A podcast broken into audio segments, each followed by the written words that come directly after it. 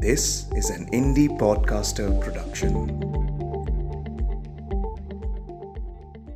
हक है, जरूर हक है। यह बताइए कि उस लोटे के पानी से आपने स्नान किया या मैंने। आपने, वह आपके पैर पर गिरा या मेरे। आपके अंगूठा उसने आपका भूरता किया या मेरा। आपका, इसीलिए उसे खरीदने का हक मेरा है।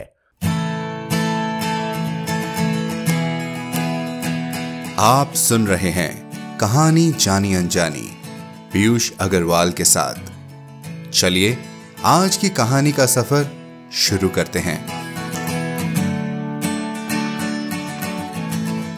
नमस्कार दोस्तों, माइक के इस तरफ से आप सबको पीयूष अग्रवाल का प्यार भरा सलाम।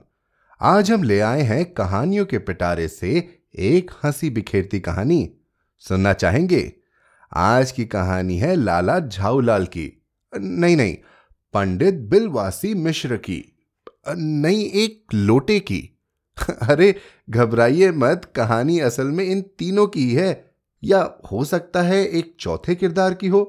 अब आप ही हमें सुनकर बताइए कि कहानी किसकी है, जिसका नाम है अकबरी लोटा और जिसे लिखा है अनुपूर्णानंद वर्मा जी ने। इनका जन्म अठारह सौ पिचानबे में हुआ। उनकी पढ़ाई उत्तर प्रदेश के गाजीपुर के एक छोटे स्कूल से आरंभ हुई और मोतीलाल नेहरू के पत्र इंडिपेंडेंट में कुछ समय श्री प्रकाश के साथ काम किया। हिंदी में शिष्ट और शलील हास्य के लेखक थे। लिखते बहुत कम थे, पर जो कुछ भी लिखा वह समाज के प्रति मीठी चुटकियां लिए हुए कुरीतियों को दूर करने के लिए। इनके बारे में और जानकारी के लिए हमारी website W W W dot Piyush Agarwal dot com पर जाएं। इस कहानी का लुत्फ बच्चे भी उठा सकते हैं। तो चलिए शुरू करते हैं आज की हंसी से भरी कहानी का सफर। अकबरी लोटा, अन्नपूर्णानंद वर्मा। लाला झाऊलाल को खाने पीने की कमी नहीं थी। काशी के ठटेरी बाजार में मकान था। नीचे की दुकानों से सौ रुपया मासिक के करीब किराया उतर आता था। कच्चे बच्चे अभी थे नहीं, सिर्फ दो प्राणी का खर्च था। अच्छा खाते थे, अच्छा पहनते थे, पर ढाई सौ रुपये तो एक साथ कभी आंख सेकने के लिए भी न मिलते थे। इसलिए जब उनकी पत्नी ने एक दिन यकायक ढाई सौ रुपये की मांग पेश की, तब उनका जी एक बार जोर से सनसनाया और फिर बैठ गया। जान पड़ा कि कोई बुल्ला है जो बिलाने जा रहा है। उनकी यह दशा देखकर उनकी पत्नी ने कहा, डरिए मत, आप देने में असमर्थ हो तो मैं अपने भाई से मांग लूं। लाला झाऊलाल इस मीठी मार से तिलमिला उठे। उन्होंने किंचित रोष के साथ कहा, अजी हटो, ढाई सौ रुपए के लिए भाई से भीख मांगोगी? मुझसे ले लेना, लेकिन मुझे इसी जिंदगी में चाहिए। आज जी इसी सप्ताह में ले लेना। सप्ताह से आपका तात्पर्य सात दिन से है या सात वर्ष से? लाला झाऊलाल ने रोब के साथ खड़े होते हुए कहा, आज से सातवें दिन मुझसे ढाई सौ रुपए ले लेना। मर्द की एक बात। हाँ जी हाँ, मर्द की एक बात। लेकिन जब चार दिन ज्यों त्यों में ही बीत गए और रुपयों का कोई प्रबंध न हो सका, तब उन्हें चिंता होने लगी। प्रश्न अपनी प्रतिष्ठा का था, अपने ही घर में अपनी साख का था। देने का पक्का वादा करके अब अगर न दे सके तो अपने मन में वह क्या सोचेगी, उसकी नजरों में उनका क्या मूल्य रह जाएगा। अपनी वाहवाही की सैकड़ों गाथाएं उसे सुना चुके थे। अब जो एक काम पड़ा तो चारों खाने चित हो रहे। यह पहली ही बार उसने मुंह खोलकर कुछ रुपयों का सवाल किया था। इस समय अगर वे दुम दुबाकर निकल भागते हैं तो फिर उसे क्या मुंह दिखाएंगे। मर्द की एक बात, यह उसका फिक्रा उनके कानों में गूंज गूंज कर फिर गूंज उठता था। खैर, एक दिन और बीता।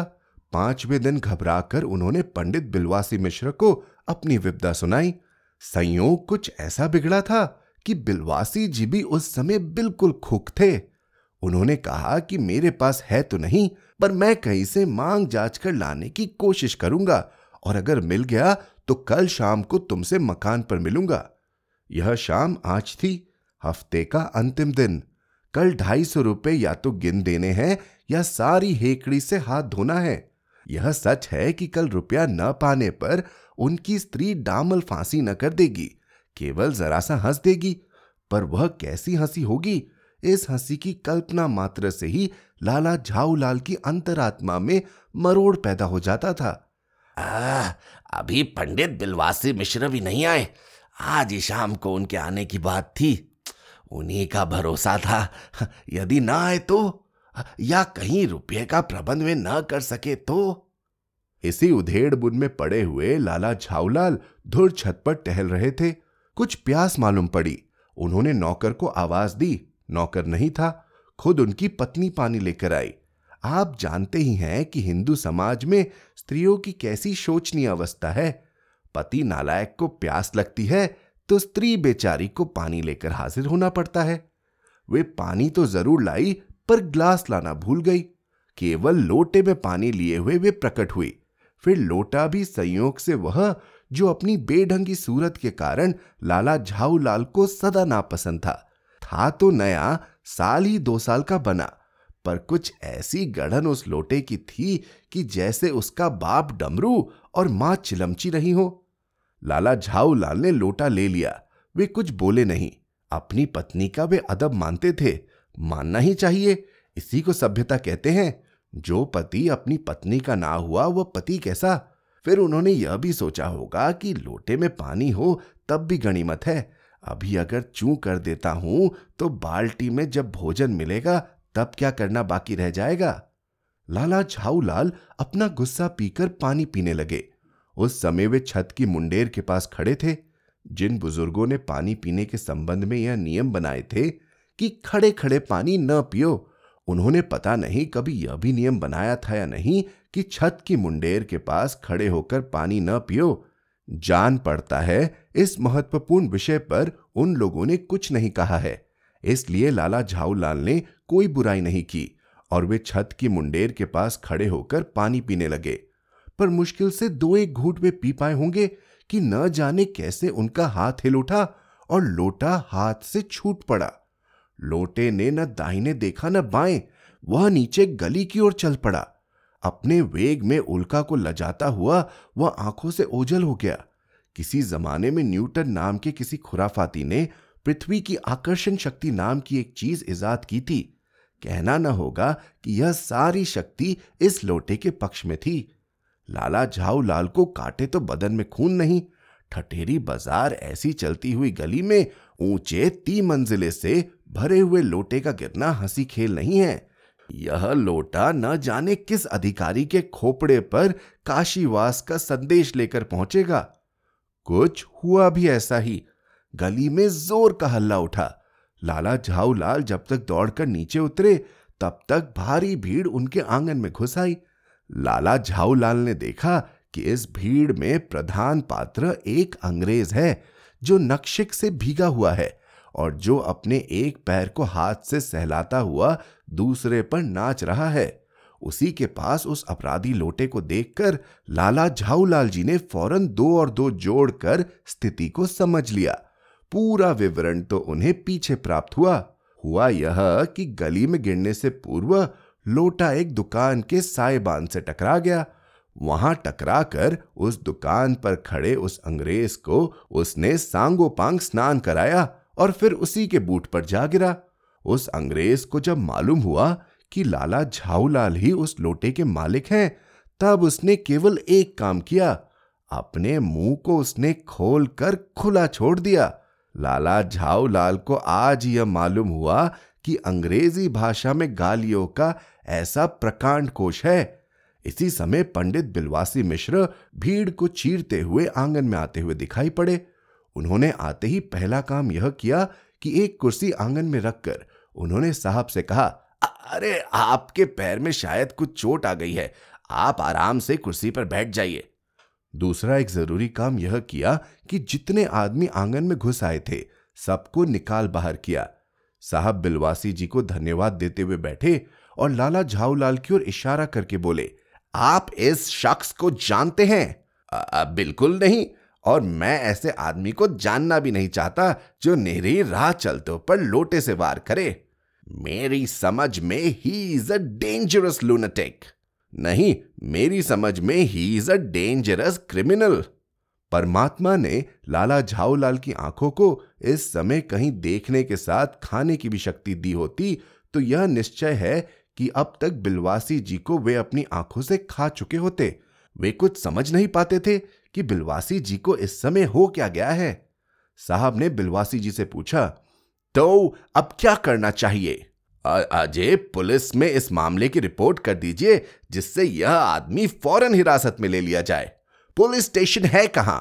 अब पास ही है, चलिए मैं बता दूं। हां चलिए। अभी चला। आपकी इजाजत हो तो पहले मैं इस लोटे को इस आदमी से खरीद लूं। क्यों जी, बेचोगे? मैं पचास रुपए तक इसका दाम दे सकता हूं। लाला झाऊलाल तो चुप रहे, पर साहब ने पूछा, इस रद्दी से लोटे का आप पचास रुपया दाम क्यों दे रहे हैं? अरे, आप इस लोटे को रद्दी सा बताते हैं? आश्चर्य है, आपको एक विज्ञ और सुशिक्षित आदमी समझता था। आखिर बात क्या है, कुछ बताइए भी। अरे यह जनाब एक ऐतिहासिक लोटा जान पड़ता है। मुझे पूरा विश्वास है कि यह वह प्रसिद्ध अकबरी लोटा है जिसकी तलाश में संसार भर के म्यूजियम परेशान है। ये बात? जी हां जनाब, सोलहवीं शताब्दी की बात है। बादशाह हुमायूं शेरशाह से हारकर भागा था और सिंध की रेगिस्तान में मारा मारा फिर रहा था। एक अफसर पर प्यास से उसकी जान निकल रही थी। उस समय एक ब्राह्मण ने इसी लोटे से पानी पिलाकर उसकी जान बचाई थी। हुमायूं के बाद जब अकबर दिल्लीश्वर हुआ तब उसने उस ब्राह्मण का पता लगाकर उससे इस लोटे को ले लिया और इसके बदले में उसे इसी प्रकार के दस सोने के लोटे प्रदान किए। यह लोटा सम्राट अकबर को बहुत प्यारा था, इसी से इसका नाम अकबरी लोटा पड़ा। वह बराबर इसी से वजू करता था। सन सत्तावन तक इसके शाही घराने में ही रहने का पता है, पर इसके बाद लापता हो गया। कलकत्ते के म्यूजियम में इसका प्लास्टर का मॉडल रखा हुआ है। पता नहीं ये लोटा इस आदमी के पास कैसे आया। म्यूजियम वालों को पता चले तो फैंसी दाम देकर खरीद ले जाएं। इस विवरण को सुनते सुनते साहब की आंखों पर लोभ और आश्चर्य का ऐसा प्रभाव पड़ा कि वे कौड़ी के आकार से बढ़कर पकौड़ी के आकार के हो गए। उसने बिलवासी जी से पूछा, तो आप इस लोटे को लेकर क्या करिएगा? अरे अरे मुझे पुरानी और ऐतिहासिक चीजों का संग्रह करने का शौक है।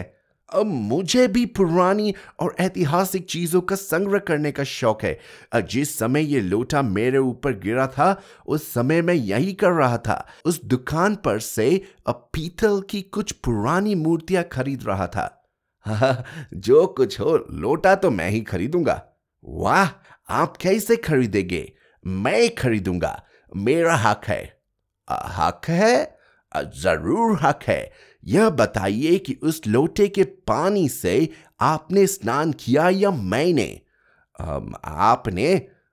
वह आपके पैर पर गिरा या मेरे? आपके? अंगूठा उसने आपका भूरता किया या मेरा? आपका। इसीलिए उसे खरीदने का हक मेरा है। यह सब झोल है, दाम लगाइए, जो अधिक दाम दे वह ले जाए। यही सही। आप उसका पचास रुपया दे रहे थे, मैं सौ देता हूं। मैं डेढ़ सौ देता हूं। मैं दो सौ देता हूं। हाँ जी, मैं ढाई सौ देता हूं। यह कहकर बिलवासी जी ने ढाई सौ के नोट लाला झाऊलाल के आगे फेंक दिए। साहब को अब ताव आ गया। उसने कहा, आप ढाई सौ देते हैं तो मैं पांच सौ देता हूं, अब चलिए। बिलवासी जी अफसोस के साथ अपने रुपए उठाने लगे, मानो अपनी आशाओं की लाश उठा रहे हों। साहब की ओर देखकर उन्होंने कहा, लोटा आपका हुआ, ले जाइए, मेरे पास ढाई सौ से अधिक है नहीं। यह सुनना था कि साहब के चेहरे पर प्रसन्नता की कूंची फिर गई। उसने झपट कर लोटा उठा लिया और बोला, अब मैं हंसता हुआ अपने देश जाऊंगा। मेजर डगलस की डींग सुनते सुनते मेरे कान पक गए थे। आ, मेजर डगलस कौन है? मेजर डगलस मेरे पड़ोसी हैं। पुरानी चीजों का संग्रह करने में मेरी उनकी होड़ रहती है। गत वर्ष वे हिंदुस्तान आए थे और यहां से जहांगीरी अंडा ले गए थे। जहांगीरी अंडा? जी हां, जहांगीरी अंडा। मेजर डगलस ने समझ रखा था कि हिंदुस्तान से वे ही ऐसी चीजें ले जा सकते हैं। अब पर जहांगीरी अंडा है क्या? आप जानते ही होंगे कि एक कबूतर ने नूरजहां से जहांगीर का प्रेम कराया था। जहांगीर के पूछने पर कि मेरा एक कबूतर तुमने कैसे उड़ जाने दिया, नूरजहां ने उसके दूसरे कबूतर को भी उड़ाकर बताया था कि ऐसे। उसके इस भोलेपन पर जहांगीर सौ जान से निछावर हो गया। उसी क्षण से उसने अपने को नूरजहां के हाथ बेच दिया, पर कबूतर का एहसान वह नहीं भूला। उसके एक अंडे को उसने बड़े जतन से रख छोड़ा। एक बिल्लौर की हांडी में वह उसके सामने टंगा रहता था। बाद में वही अंडा जहांगीरी अंडा के नाम से प्रसिद्ध हुआ। उसी को मेजर डगलस ने पर साल दिल्ली में एक मुसलमान सज्जन से तीन सौ रुपए में खरीदा। यह बात हाँ, पर अब वे मेरे आगे दून की नहीं ले जा सकते। मेरा अकबरी लोटा उनके जहांगीरी अंडे से भी एक पुश्त पुराना है। साहब ने लाला झाऊलाल को पांच सौ रुपए देकर अपनी राह ली। लाला झाऊलाल का चेहरा इस समय देखते बनता था। जान पड़ता था कि मुंह पर छह दिन की बड़ी हुई दाढ़ी के एक एक बाल मारे प्रसन्नता के लहरा रहे हो। उन्होंने पूछा, अरे बिलवासी जी, आप मेरे लिए ढाई सौ रुपये घर से लेकर चले थे, पर आपको मिला कहाँ से? आपके पास तो थे नहीं। हां जी, इस भेद को मेरे सिवाय ईश्वर ही जानता है। आप उसी से पूछ लीजिए, मैं नहीं बताऊंगा। अरे पर आप चले कहाँ? अभी मुझे आपसे काम है दो घंटे तक। दो घंटे तक? हाँ और क्या, अभी मैं आपकी पीठ ठोककर शाबाशी दूंगा। एक घंटा इसमें लगेगा, फिर गले लगाकर धन्यवाद दूंगा। एक घंटा इसमें भी लग जाएगा। अच्छा, पहले अपने पांच सौ रुपये गिनकर सहेज लीजिए। रुपया अगर अपना हो तो उसे सहेजना एक ऐसा सुखद और सम्मोहक कार्य है कि मनुष्य उस समय सहज में ही तन्मयता प्राप्त कर लेता है। लाला झाऊलाल ने अपना कार्य समाप्त करके ऊपर देखा, पर बिलवासी जी इस बीच अंतर्धान हो गए थे। वे लंबे डग मारते हुए गली में चले जा रहे थे। उसी दिन रात्रि में बिलवासी जी को देर तक नींद नहीं आई। वे चादर लपेटे चारपाई पर पड़े रहे। एक बजे वे उठे। धीरे से, बहुत धीरे से अपनी सोई हुई पत्नी के गले से उन्होंने सोने की वह सिकड़ी निकाली जिसमें एक ताली बंधी हुई थी। फिर उसके कमरे में जाकर उन्होंने उस ताली से संदूक खोला। उसमें ढाई सौ के नोट ज्यों के त्यों रखकर उन्होंने उसे बंद कर दिया। फिर दबे पांव लौटकर ताली को उन्होंने पूर्वतः अपनी पत्नी के गले में डाल दिया। इसके बाद उन्होंने हंसकर अंगड़ाई ली। अंगड़ाई लेकर लेट रहे। दूसरे दिन सुबह आठ बजे तक सोते रहे।